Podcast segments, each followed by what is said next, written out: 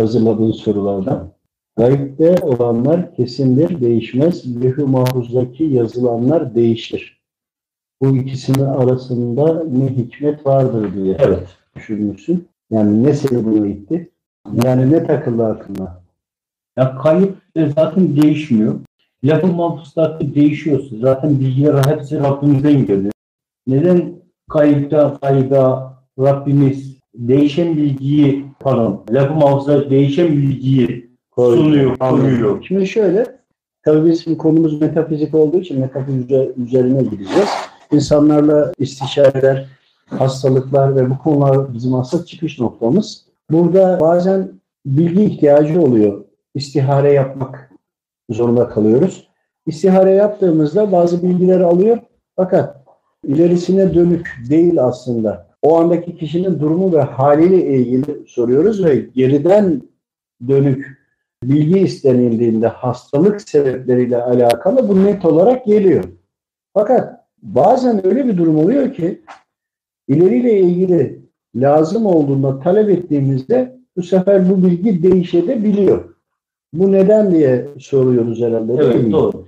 Şimdi metafizik olarak istiharelerin neticesinde anlayabildiğimizi soruyoruz. Yani bu bizi bağlıyor ve herkesin kendi anlayışına dayalı da kabul eder ya da etmez. Bunu söyleyelim, herkesin anlamasını bırakalım.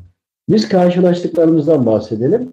Şimdi hastalıktan kurtulup kurtulmaması veyahut da bir şeyin hayırlı mı değil mi diye sorduğumuzda konuların devamıyla sonucu arasında fark var. Devamı nedir? Bir insanın hal ve hareketleri devam ediyor ama sonuç değişmiyor.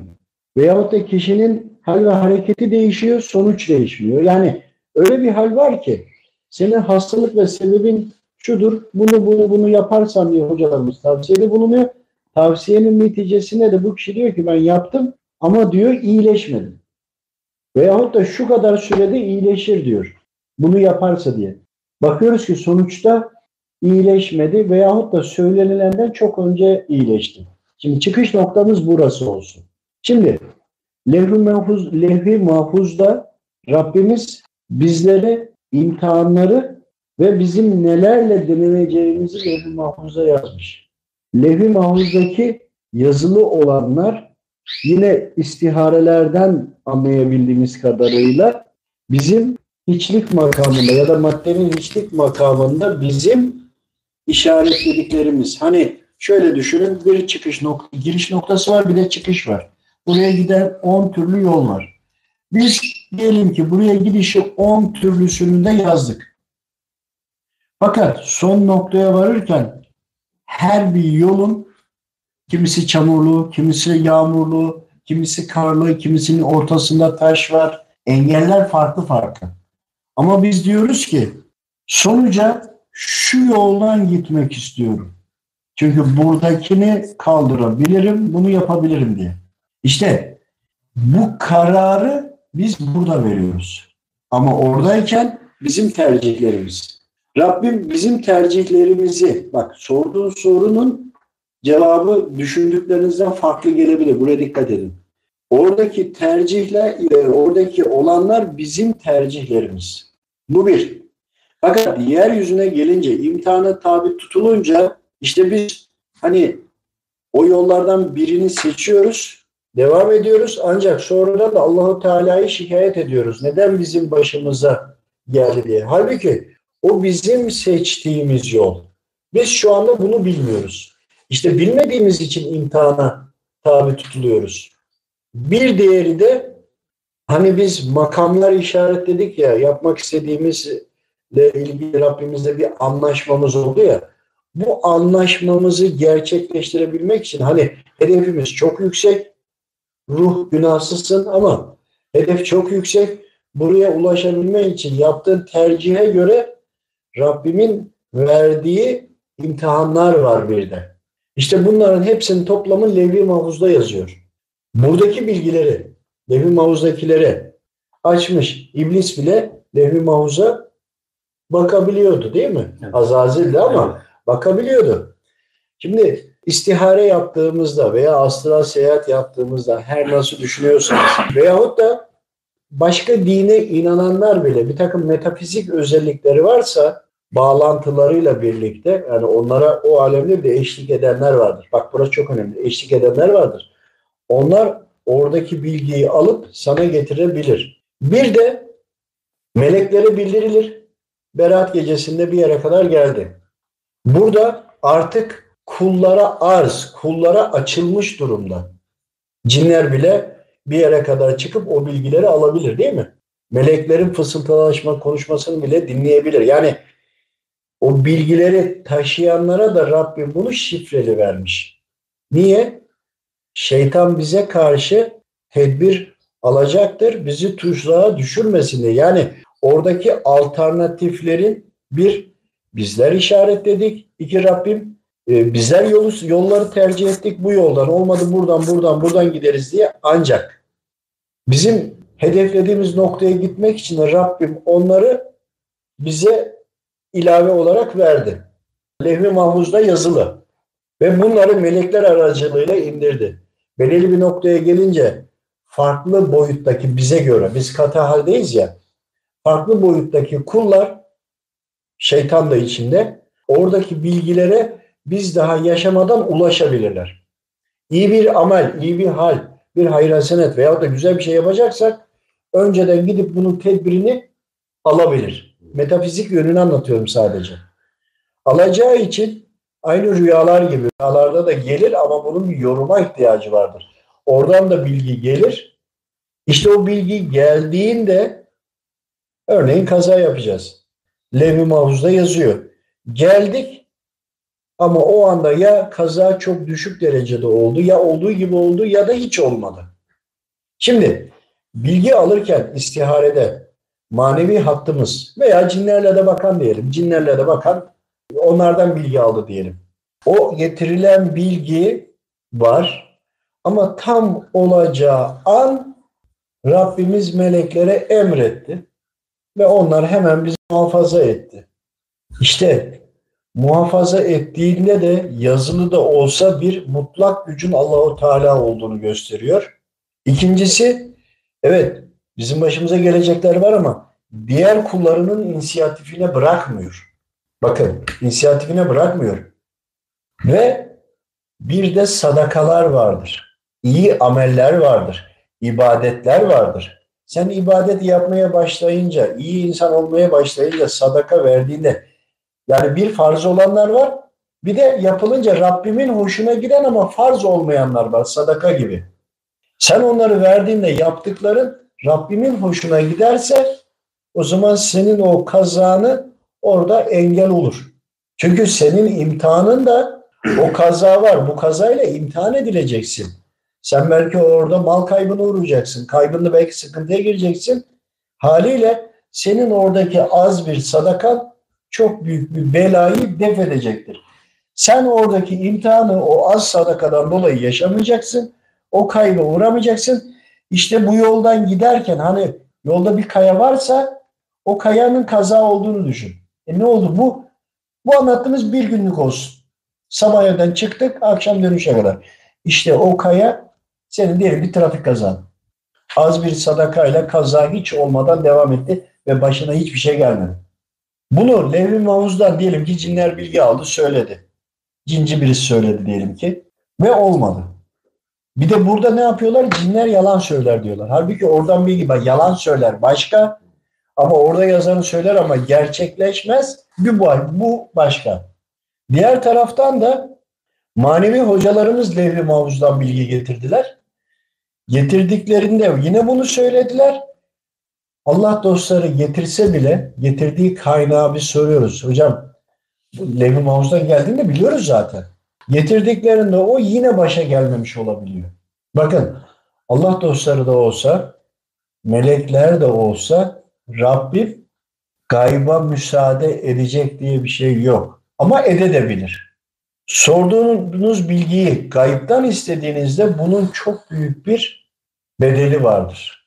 Hani geçmiş ümmetler mucize istediler peygamberlerinden. O mucizeler gerçekleşti. Gerçekleşince çok ağır imtihanlara tabi tutuldular. Hallacı Mansur Hazretleri'nin idamının sebeplerinin bir tanesi benim bildiğim, söylememesi gereken bir bilgiyi söylediği için.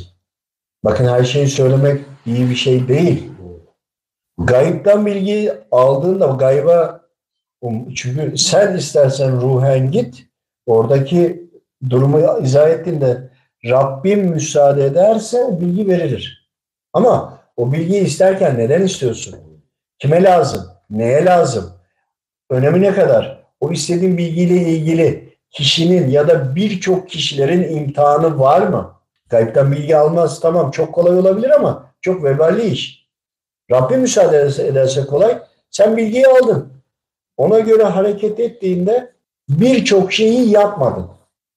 İşte o yapmadıklarının içinde birçok insanların ve senin imtihanın vardır. Haliyle bundan dolayı gayipten bilgi verilmez. Verilse de çok az verilir. Verilse de şifreli verilir. Verilse de bu böyle olur denmez. Böyle olabilir denir. Çünkü bazen bununla da ilgili bilgi geldiğinde oldu. Bu böyle olabilir denilir. Gayb'da yazmasına rağmen, o bilgi gelmesine rağmen o daha gerçekleşmediği için bu böyle olacak demek benliğe de düşer, yanlışa da düşer.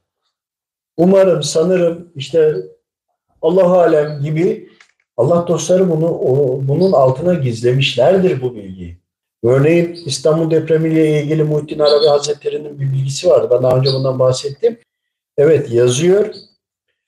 Bunu ben hocamı istişare ettim. Çok talep oldu. Yoksa sormam. Yani hiçbir hiçbir şey merak etmem aslında. Niye etmem? Çünkü bilginin ne kadar büyük sorumluluk getirdiğini biliriz.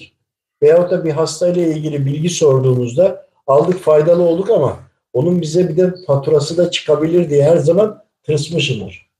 Muhyiddin Arabi Hazretleri ile ilgili sorduğumda, bu olacak mı diye sorduğumda olacak dendi. İnsanları uyarmak mı lazım, uyarmamak mı lazım gibi tereddütlerden sonra çok erzem bir bilgi. Yani hani böyle e, kendinle de ilgili değil, ümmetle de ilgili. Buradan yola çıktım. Tutar yol bulacağım ya, uyanır mı ya hesapta? Hocama dedim ki, hocam bu bilgiyi gaybden alabilir miyiz?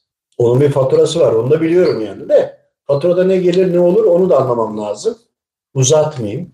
Hocam bilgiyi gaybden aldı geldi. Dedi ki e, bu dedi olmayacak. Ondan önce zaten olmayacak demeye başlamıştık ama yani tırsıyorum bunun faturası ne olur diye. Yani gerçekten bu çok ağır bir olay. Yani öbür söylenilenler bir tarafa, buradaki bir kelime, buradaki Levh-i Mahfuz'dan gelen milyonlarca kelimeden daha ağır olabilir. Dedi ki olmayacak. Bu dedi gayipten. Ve sonra anlattım. Dedim ki Levh-i Mahfuz'dan almış Muhyiddin Arabi Hazretleri bu olacak diye. Çünkü nasıl? İnsanların o andaki hali, o haldeki hallere karşılık verilen bedel, deprem, depremle de ilgili Levh-i Mahfuz'da da yazıyor. Oradakine göre söylemiş. Fakat diğer taraftan da gaybden aldığımızda bu defa Efendimiz Aleyhisselam'ın duası devreye girmişti. Bunu da nereden biliyoruz? Olmayacak dedi ama. Sonrasında depreme yakın bir zamanda Fatih Sultan Mehmet Han bizi çağırdı. Oradaki manevi toplantı olmuş. Onu, yani toplantıdan sonraki günde gidildiğinde bu konuyla alakalı manevi toplantı olduğunu ve sonucu açıklanmıştı. Böyle manadan bilgi alanların herkese bu düşmüştür. Bu bir kişiye, bize özel değil. Bütün kullara bu bildirildi. O hattı olanlara. İşte gayipten bilgi alınmanın çok ağır bir bedeli olur. Aldığımız bilgiler Levh-i Mahfuz'dandır ve değişen bilgilerdir. Hocamız bir şey söylediği zaman eğer bu gerçekleşmezse bu hocamız değil de şeytan bizi kandırıyor ya da hocamız bilmiyor anlamında değil. Bizim bu konuyu çok iyi anlamamız lazım ve gayipten bilgi istemeyin. Allah rızası için Efendimiz Aleyhisselam yüzü sünnet ediniz, evet. Yani bununla ilgili gayret ederler ama bilgi gelir. Rabbimin gücüne giderse bu bilgiyi de Rabbim değiştirir. Sende de gaybda bir önceki, gaybden geldiğin dediğin bilginin bir önceki bilgisini almış olursun. Yani bu çok tehlikeli ve sıkıntılı bir durumdur. Ancak bazen de şöyle oldu. Bakın tecrübelerimi, çevremdeki arkadaşlarım biliyorlar. Sormuyorsun, hiçbir şey yok. Bir anda manevi hat açılıyor. istihareye geçiyorsun. Geçtiğinde bilgiler veriyor. Bu böyle, bu böyle, bu böyle deniyor ve konu perde kapanıyor. Burada talep etmedi, düşünmüyorsun. Öyle bir şey hiç beklemiyorsun. Bu da Rabbimin önceden ikramı oluyor kullarına. Bu da var. Ama o bilgi de gaybden geliyor. Bak, hiçbir şey sormadan gelen bilgiler manevi hattın içinde olanlar bilir. Bak, istiharede bile istihare yapmak için danışıyorsun. Böyle değil. Sormuyorsun. İstihare halinde değilsin. Veyahut da yattın uyudun işte. İstihareyle de yatmadın. Veya bağlanmadın da. Gelenler işte onlar genelde gaybtan geliyor. Rahmani olanları bahsediyorum. Şeytani gelen de var. Onu da ayırmak lazım. Ayrı konu. Ve gelenler olduğu gibi de olur. İşte diğer taraftan insanların rızıklarıyla ilgili, nefesleriyle ilgili bahsettim ya, farklı belirtiler vardır. Farklı belirti var. Diyelim ki oksijen sayısı o kadar az ki üç günlük var. üç gün süresi olduğunu anlıyorsun. Fakat üç gün doluyor. Bakıyorsun ki biraz daha yaşıyor. Verdiği sadakalar nefes olarak dönmüş, gelmiş. Ama o süre içinde de tövbe etmiş. Bu kişiye bir bir sebebi var. Ama her halükarda gaybtan sormak kadar tehlikeli bir şey yok. Yani bu konuyu kesinlikle tavsiye etmiyorum. Levh-i Mahfuz'dakiler olabilme ihtimalleri ama gaybdakiler kesin olmuş olanlar. Çünkü Rabbimin huzurunda bunlar olmuş ve yaşanmış. Nasıl olmuş ve yaşanmış diye söylerseniz de ruhlar aleminde cennetlik ve cehennemlikler ayrılıyor ya. İşte Rabbim önceden hangi kulunun neyi seçeceğini, ne yapacağını, nasıl karar vereceğini bildiği için yaşanmadan yaşanmış gibi sonucunu biliyor. Hani Rabbimin huzurunda yaşanmış derken insanlar farklı düşünebilir. Haliyle biz aradaki farkları iyi anlamamız lazım. Çok ince konular, çok ince detaylar. O kadar ince, sık dokunmalıyız ki gelen bilgiler Levh-i Mahfuz'dan gelir, değişir. Zaten değiştiği için sadakaya yönlendiriyoruz, tövbeye insanları yönlendiriyoruz değil mi?